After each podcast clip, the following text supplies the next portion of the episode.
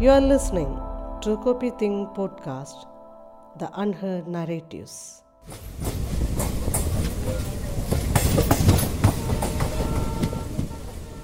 റെയിൽവേക്കാരനാവുക എന്ന് പറയുന്നത്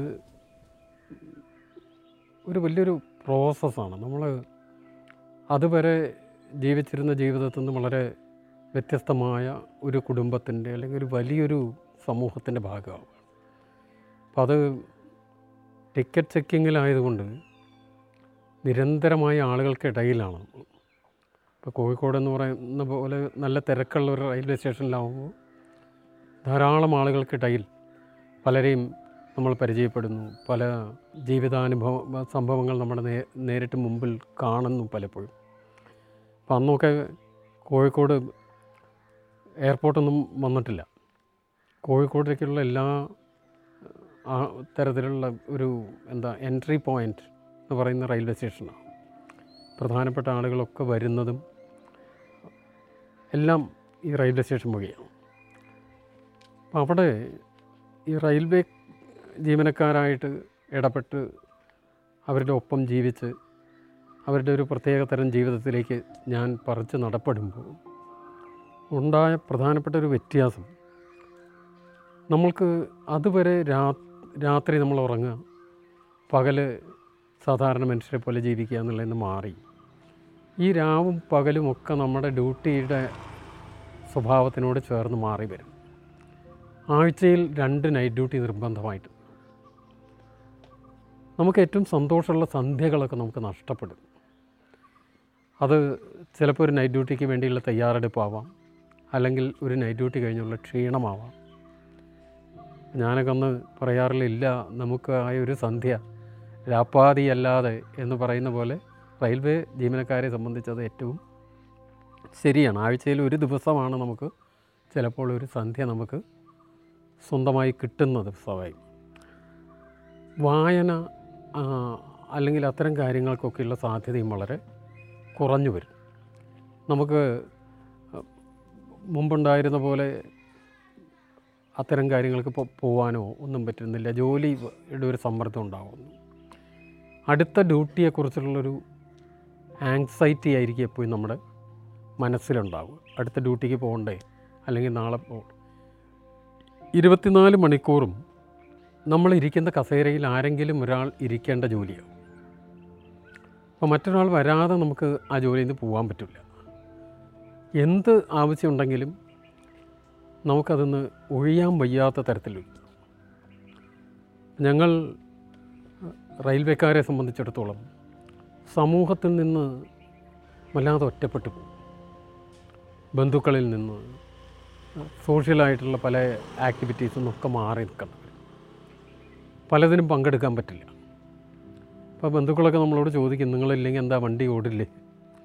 നിങ്ങളുടെ തലയിൽ കൂടെയാണോ വണ്ടി ഓടുന്നതെന്നൊക്കെ ചോദിച്ചിട്ടുള്ള ആളൊക്കെ ശരിയാണ്. ഇപ്പോൾ പലപ്പോഴും മറ്റുള്ളവരുടെ സൗകര്യം അനുസരിച്ച് ഒരു ഞായറാഴ്ചയോ ഒക്കെ എന്തെങ്കിലും ഒരു ഫംഗ്ഷൻ വയ്ക്കുമ്പോൾ ഞങ്ങളിൽ ഏഴ് പേരിൽ ഒരാൾക്ക് മാത്രമേ പോകാൻ പറ്റുള്ളൂ.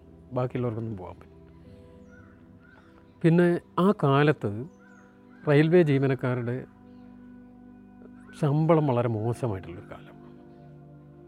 ഇപ്പോൾ ആലോചിച്ചാൽ ഒരു ഞെട്ടലോട് കൂടി ഓർക്കാൻ പറ്റുള്ളൂ. ഞാൻ റെയിൽവേയിൽ ജോലിക്ക് ചേരുമ്പോൾ അതിനു മുമ്പ് പാനല കോളേജ് പഠിപ്പിക്കുമ്പോൾ കിട്ടിയിരുന്ന അത്ര പൈസ പോലും ശമ്പളമായി കിട്ടിയിരുന്നില്ല. ഒരു സ്ഥിര ജോലിയാണല്ലോ എന്ന് പറഞ്ഞിട്ടാണ് ഇതിൽ ചേരുന്നത്. ഇരുന്നൂറ്റി അറുപത് രൂപയാണ് എൺപത്തി ഒന്നിൽ ടിക്കറ്റ് കളക്ടറായിട്ട് ചേരുമ്പോൾ നമുക്കുള്ള ശമ്പളം. ഇരുന്നൂറ്റി അറുപത് നാനൂറ് എന്ന് പറയുന്നൊരു ശമ്പള സ്കെയിലാണ് ഒരു കൊല്ലം ജോലി ചെയ്താൽ ഒരു ഇൻക്രിമെന്റ് കിട്ടുന്ന ആറ് രൂപയാണ്. ഇരുന്നൂറ്റി അറുപത്തി ആറ് രൂപയായിട്ട് മാറും. അടുത്ത കൊല്ലം ഇരുന്നൂറ്റി എഴുപത്തി രണ്ട് രൂപയാവും.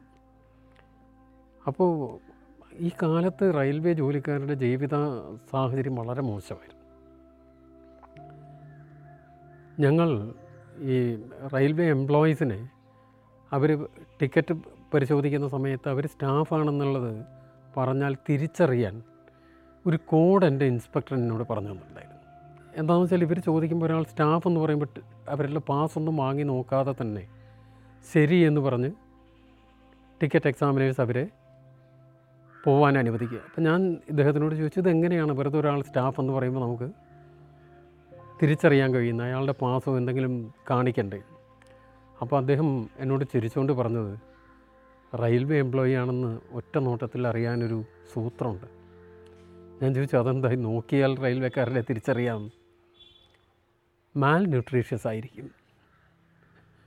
വളരെ അവശ നിലയുള്ള ഒരു രൂപമായിരിക്കും. പോഷകാഹാരക്കുറവാണ് റെയിൽവേ സ്റ്റാഫിനെ തിരിച്ചറിയാൻ ഒരു ലക്ഷണമായിട്ട് അദ്ദേഹം അന്ന് പറഞ്ഞു. തൊണ്ണൂറ് ശതമാനത്തോളം അത് ശരിയായിരുന്നു. എഴുപത്തി അഞ്ചിൽ നടന്ന ഇന്ത്യയിലെ ഏറ്റവും വലിയ തൊഴിലാളി സമരങ്ങളിലൊന്നായിട്ടുള്ള റെയിൽവേ സമരം നടക്കുന്നത് തന്നെ ഇത്തരം ദയനീയമായ ജീവിത സാഹചര്യങ്ങളുടെ ഒരു പശ്ചാത്തലത്തിൽ നിന്നാണ് അപ്പോൾ ഇതിന്ന് മോചിതരായിട്ടില്ല. സമരം വളരെ ക്രൂരമായിട്ടാണ് ഇന്ദിരാഗാന്ധിയുടെ കാലത്ത് അടിച്ചമർത്തപ്പെട്ടത്. റെയിൽവേ സമരത്തിനെതിരെ നടത്തിയ ശിക്ഷാ നടപടികൾ വളരെ ഭീകരമായിരുന്നു. ഞാൻ കുറച്ച് കാലത്തിന് ശേഷമാണ് അതിനെയൊക്കെ കുറിച്ച് കൂടുതൽ മനസ്സിലാക്കുന്നത്. ആ ചേർന്ന സമയത്ത് അത്രയും ഇത് അറിഞ്ഞൂടാ. നമ്മൾ കോളേജിൽ നിന്നൊക്കെ ഇറങ്ങി വന്നിട്ടുള്ളൊരു കാലമാണ്.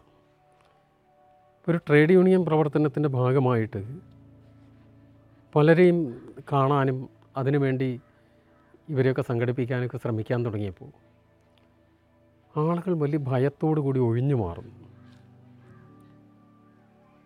അപ്പം ഞാൻ ഇവരെന്തിനാണ് ഇത്ര വലിയ അധികം ഭയക്കുന്നത്?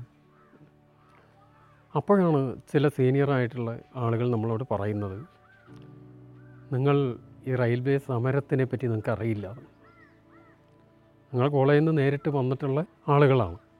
എഴുപത്തിയഞ്ചിൽ ഇന്ദിരാഗാന്ധിയുടെ കാലത്ത് അതിക്രൂരമായിട്ട് അടിച്ചമർത്തപ്പെട്ട റെയിൽവേ സമരത്തിന്റെ ഒരു ചരിത്രമുണ്ട്. അതിൽ കൂടി കടന്നു വന്നവരാണ് ഇപ്പോൾ നമ്മുടെ മുകളിലിരിക്കുന്ന ആളുകളല്ല. അവരനുഭവിച്ച ജീ പ്രശ്നങ്ങൾ അവരെ വല്ലാത്തൊരു ഭയത്തിൽ കുടുക്കി കിടത്തിയേക്കാണ് അതുകൊണ്ടാണ് അവരൊരു ട്രേഡ് യൂണിയൻ പ്രവർത്തനങ്ങൾക്ക് നിങ്ങളോടൊപ്പം വരാത്തത്. അന്ന് സമരം ചെയ്യുന്ന ആളുകളെ അറസ്റ്റ് ചെയ്ത് ജയിലിലടക്കുകയായിരുന്നു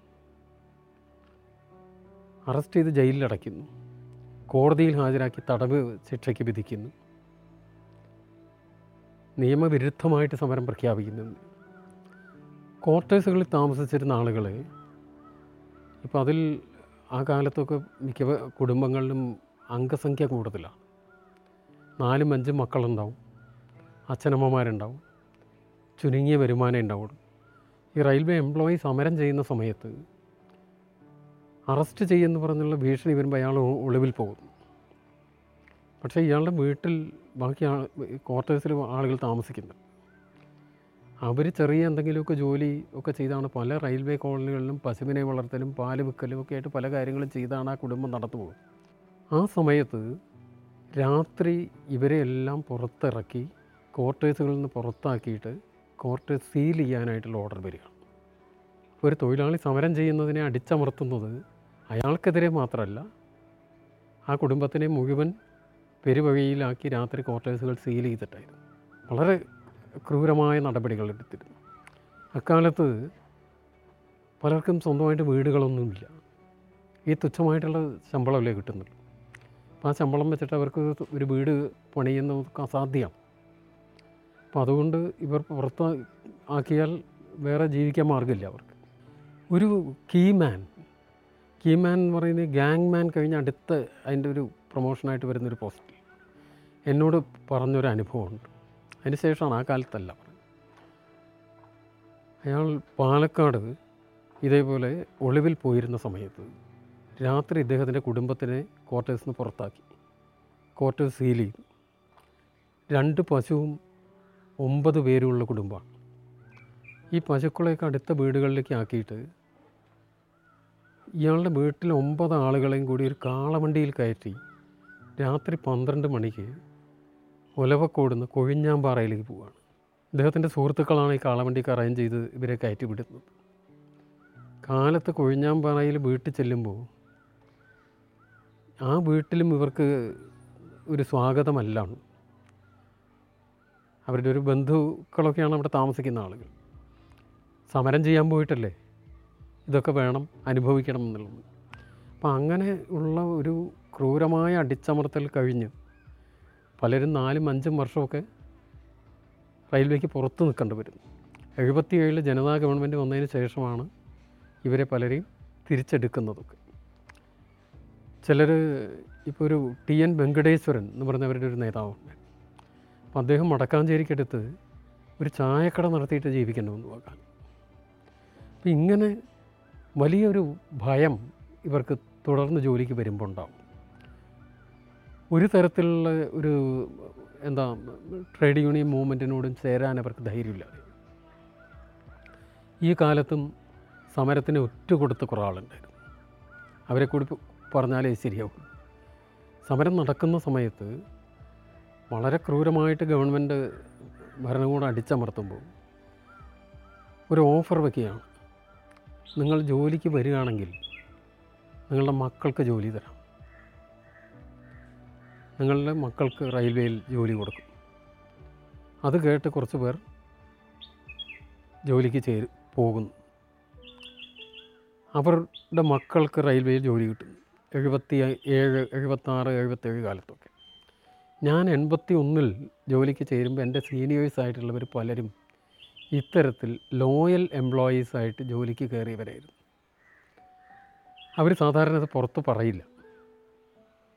പക്ഷേ കുറച്ച് കഴിഞ്ഞാൽ നമുക്ക് മനസ്സിലാവും ഇവരൊരു ലോയൽ എംപ്ലോയി കോട്ടയിൽ ജോലിക്ക് വന്ന ആളാണ്. അവർ അമിതമായിട്ടുള്ളൊരു കൂർ അഡ്മിനിസ്ട്രേഷനോട് കാണിക്കും. എല്ലാ തരത്തിലുള്ള അടിച്ചമർത്തലിനെ അവർ ന്യായീകരിക്കും. എപ്പോഴും അവർ ഭരിക്കുന്നവരുടെ ആളായിരിക്കും. ഒറ്റ കൊടുക്കുക എന്നതാണ് ഇവരുടെ പ്രവർത്തനത്തിന്റെ പ്രധാന വഴി. അപ്പം ഇതൊക്കെ നമ്മൾ റെയിൽവേയിൽ ചേർന്ന് കുറച്ച് കാലം കഴിയുമ്പോഴാണ് ഇതൊക്കെ തിരിച്ചറിയുന്നത്. എന്തുകൊണ്ടാണ് റെയിൽവേ ട്രേഡ് യൂണിയൻ മൂവ്മെന്റ് വളരെ വീക്കായി പോകുന്നത്? ഹൈലി കറപ്റ്റഡ് ആകുന്നത്. റെയിൽവേ സംവിധാനം മൊത്തത്തിൽ ഏറ്റവും താഴെത്തട്ടിൽ നിന്ന് മുകളിലേക്ക് വരെ പല രീതിയിൽ പല തരത്തിൽ കറപ്റ്റഡ് ആകും. ചിലത് ജീവിക്കാൻ നിവൃത്തിയില്ലാത്തതിന്റെ ഭാഗമായിട്ടുള്ള കറപ്ഷൻ ആവാം. അത് വളരെ വിസിബിളായിട്ട് സമൂഹത്തിൽ കാണും. എന്നാൽ വളരെ ഉയർന്ന തലത്തിൽ കോടിക്കണക്കിന് നടത്തുന്ന കറപ്ഷനൊന്നും അത്ര എളുപ്പത്തിൽ പുറത്തു വരികയില്ല.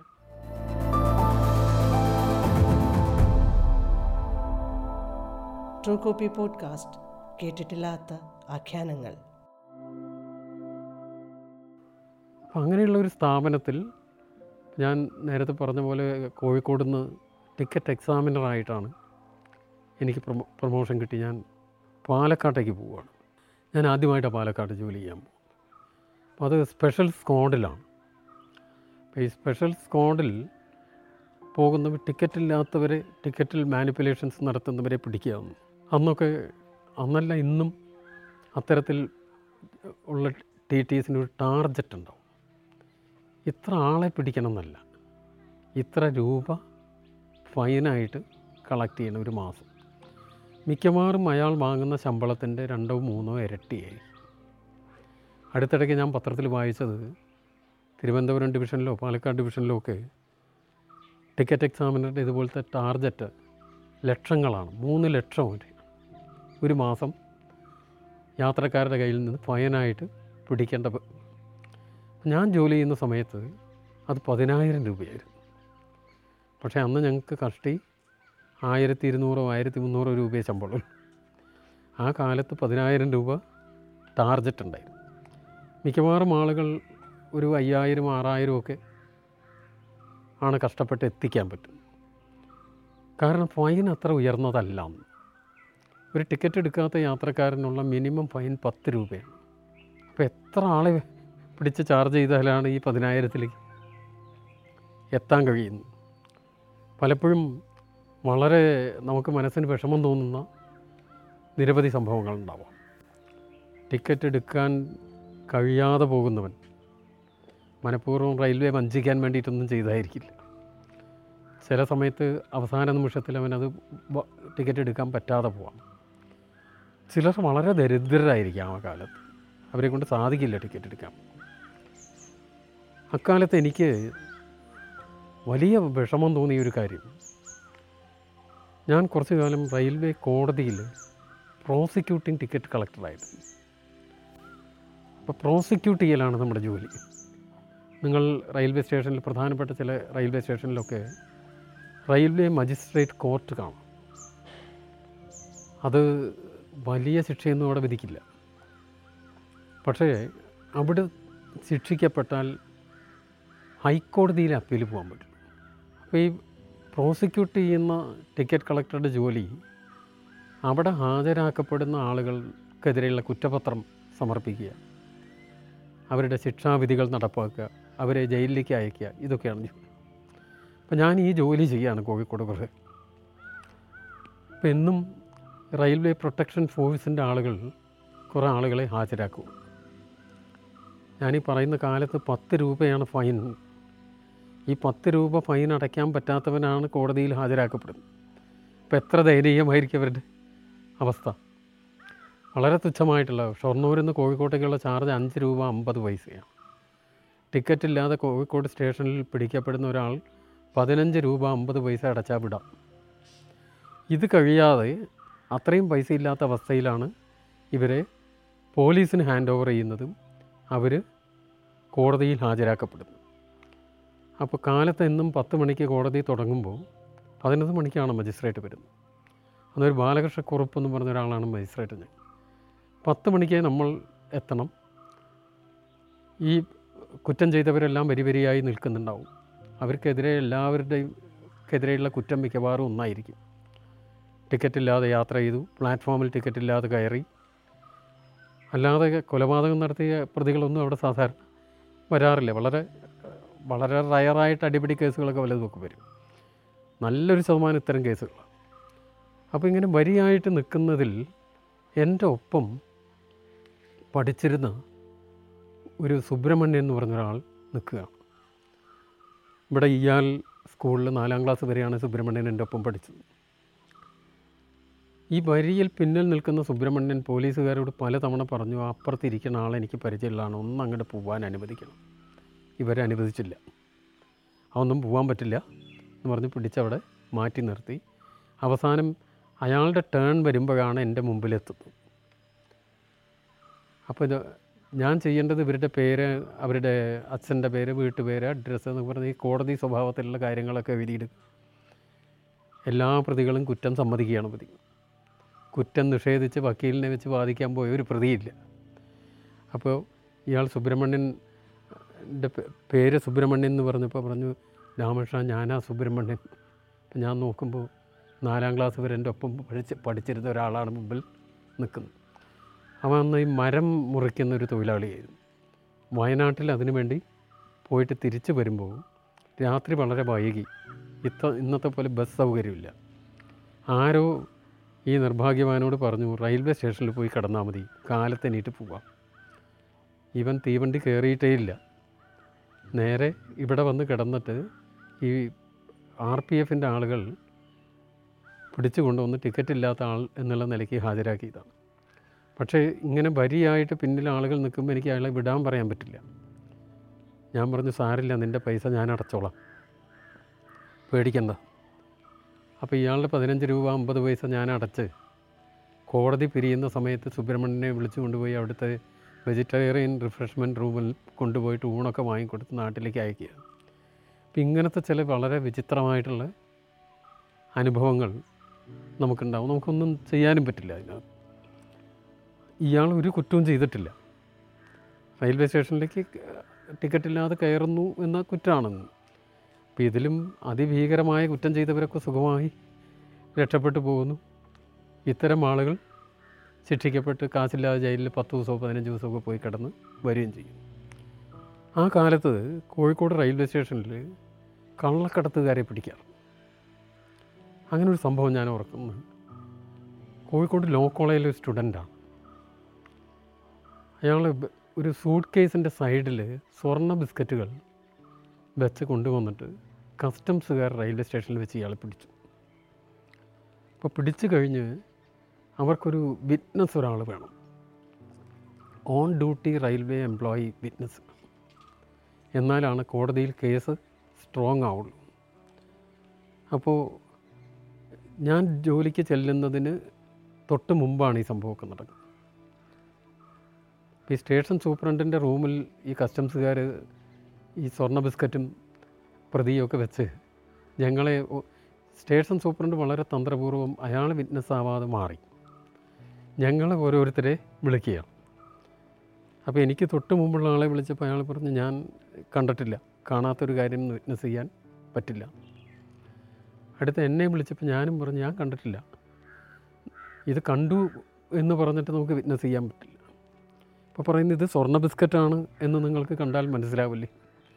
സ്വർണ ബിസ്ക്കറ്റാണെന്ന് മനസ്സിലാവും. പക്ഷേ ഇയാളിൽ നിന്ന് ആണ് സ്വർണ ബിസ്ക്കറ്റ് പിടിച്ചതെന്ന് പറഞ്ഞ് നമുക്ക് വിറ്റ്നസ് എഴുതി തരാൻ പറ്റില്ല എന്ന് എന്റെ പ്രസൻസിലല്ല പക്ഷേ അതിന് ശേഷം വന്ന എന്നെപ്പോലെ ഒരാൾ അയാൾ ഇത്തിരി ഒരു പാവം പിടിച്ച മനുഷ്യനായിരുന്നു ഈ സ്റ്റേഷൻ സൂപ്രണ്ട് അയാളോട് നിർബന്ധമായിട്ട് ഇതിന് വിറ്റ്നസ് കൊടുക്കാം.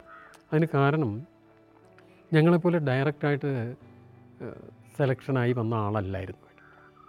അയാൾ ഗ്രൂപ്പ് ഡിയിൽ നിന്ന് പ്രൊമോഷൻ ടെസ്റ്റ് എഴുതി വന്ന ആളായിരുന്നു. ഞാൻ അവരെ കുറച്ച് പറയില്ല അവർക്ക് ഭയം കൂടും ഞങ്ങളെ. പിന്നെ ഈ സമരകാലമൊക്കെ കഴിഞ്ഞ ആളുമാണ് അയാൾ ഒപ്പിട്ട് കൊടുത്തു.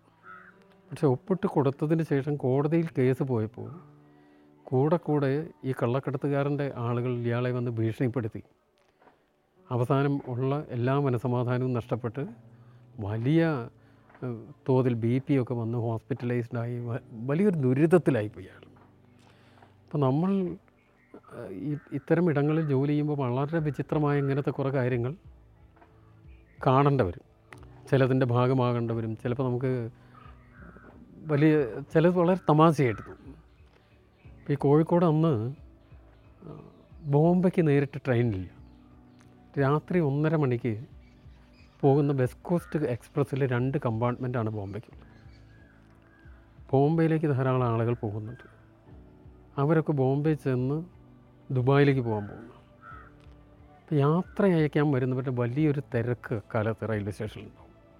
ഒരാളാണ് പോകണമെങ്കിൽ ഒരു പത്ത് അൻപത് പേരൊക്കെ യാത്ര അയക്കാൻ അപ്പോൾ ഞാൻ ഓർക്കണം വളരെ ഇപ്പോൾ തോന്നുമ്പോൾ തമാശയായിട്ട് തോന്നുന്ന ഒരു കാര്യം എന്താണെന്ന് വെച്ചാൽ ഇങ്ങനെ ഒരു ഗ്രൂപ്പ് യാത്ര അയച്ച് ആരോ കയറ്റി വിട്ടതിന് ശേഷം അവർ തിരിച്ചു പോയി കോഴിക്കോട് നഗരത്തുനിന്ന് കുറച്ച് അപ്പുറത്തെവിടെയാണ്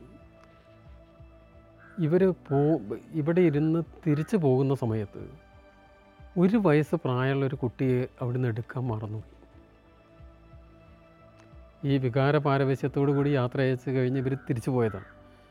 അപ്പോൾ നമ്മുടെ അടുത്തൊരു റെയിൽവേ പോർട്ടർ വന്ന് റിപ്പോർട്ട് ചെയ്യുന്നത് ഒരു കൊച്ചു കുട്ടി ഈ അന്ന് ഈ തൂണിന്റെ ചുറ്റും ഇങ്ങനെ ഇരിക്കാനുള്ള ഒരു സൗകര്യമുള്ളത്.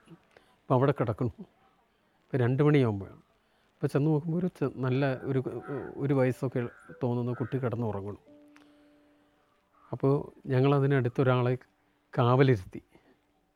ഉണർത്താതെ ഉണർന്നാൽ കരഞ്ഞു തുടങ്ങില്ലേ ആരുടെയാണെന്ന് അറിയില്ല പറഞ്ഞു. ഒരു മണിക്കൂർ കഴിഞ്ഞപ്പോൾ ഇവർ വീട്ടിൽ നിന്ന് ഫോൺ ചെയ്യാണ്. ഫോൺ ചെയ്ത് ചോദിക്കണം നമ്മുടെ കുട്ടി അവിടെ ഉണ്ടോ? അപ്പോൾ വലിയ ടെൻഷനിലാണ് ചോദിക്കുന്നത്. അപ്പോൾ പറഞ്ഞു "ഏ, ഏ, മനസ്സിലായി ഇതായിരിക്കും കാര്യം. പിന്നെ ഉണ്ട് വരൂ നിങ്ങൾ വന്ന് കൊണ്ടുപോകുള്ളൂ എന്ന് പറഞ്ഞപ്പോൾ ഇവരൊക്കെ വന്ന് അവരുടെ ആ അവർ കരഞ്ഞ് ബഹളം ഉണ്ടാക്കി കുട്ടി എടുത്തുകൊണ്ട് പോകുന്നത് ഇന്നത്തെ കാലത്ത് ചിലപ്പോൾ അങ്ങനെയൊന്നും സംഭവിക്കണമെന്നില്ല. പക്ഷേ ആ കാലത്ത് അതൊക്കെ സംഭവിക്കുന്നത് പിന്നെ സ്റ്റേഷനിൽ ആളുകൾ വന്ന് ഇത്രയും എഡ്യൂക്കേറ്റഡ് അല്ല ആളുകൾ. ഈ തീവണ്ടിയെക്കുറിച്ചോ അതിലെ യാത്രയൊക്കെ വലിയ ഭയപ്പാടോട് കൂടിയാണ് കാണുന്നത്. ഇതിനെ വലിയൊരു ഗവൺമെന്റിന്റെ ഒരു ആയുധം പോലെയുള്ള ഒരു കാര്യമായിട്ടാണ് കാണുന്നത്.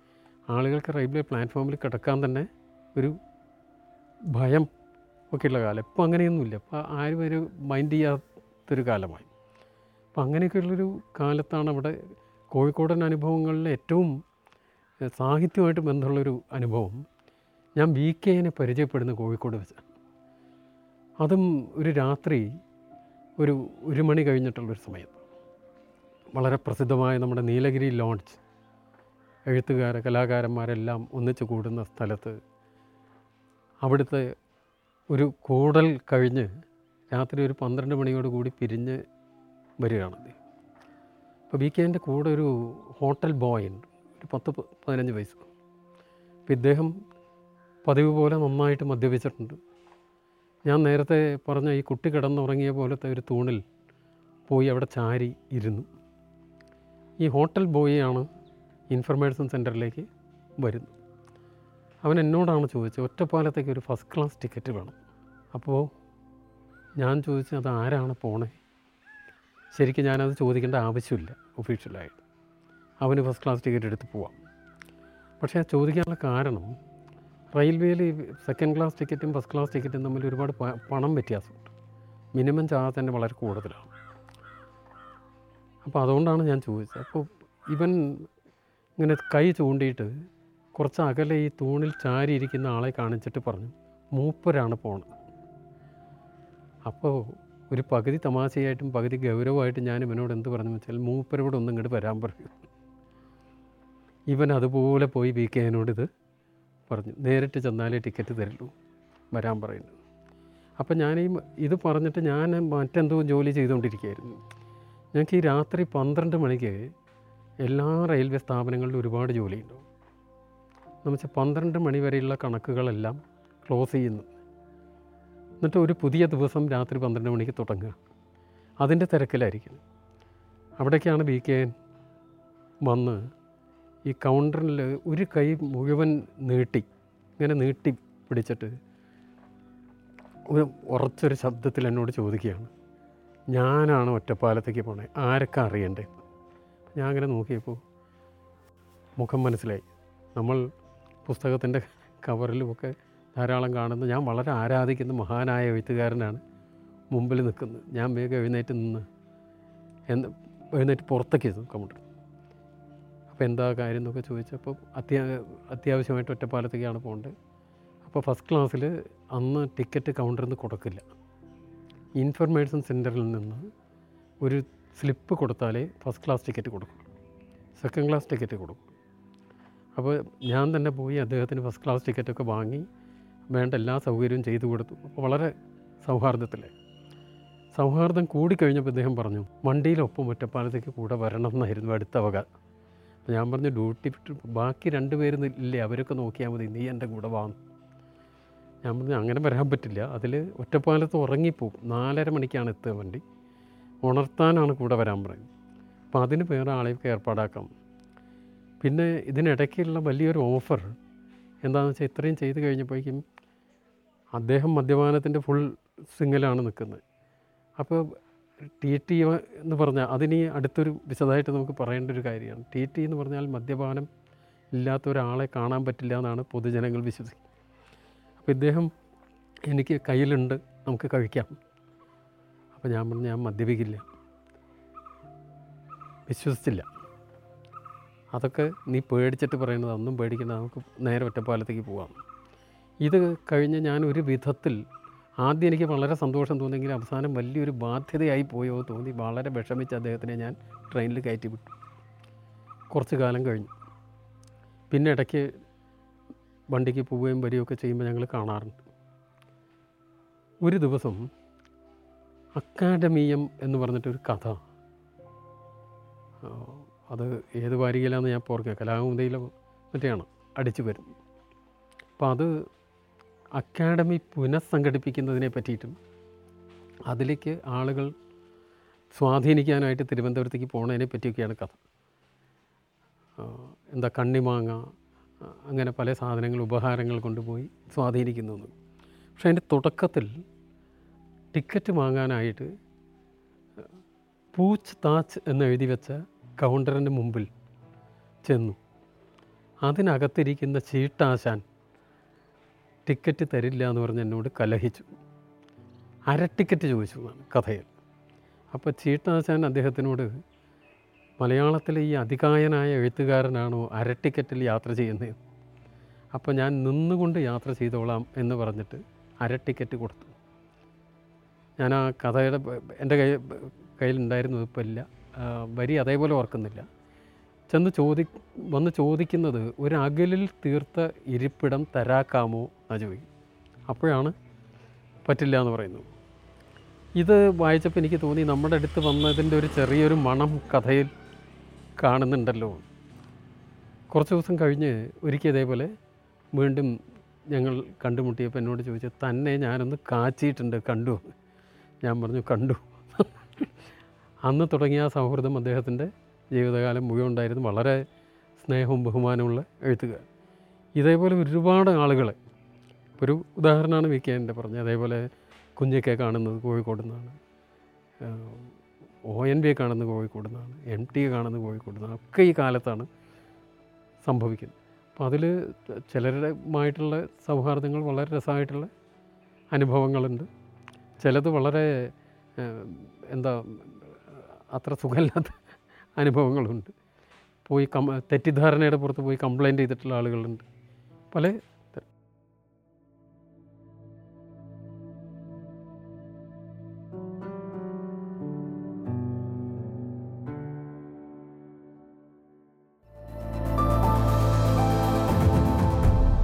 You are listening copy Copy podcast the unheard narratives.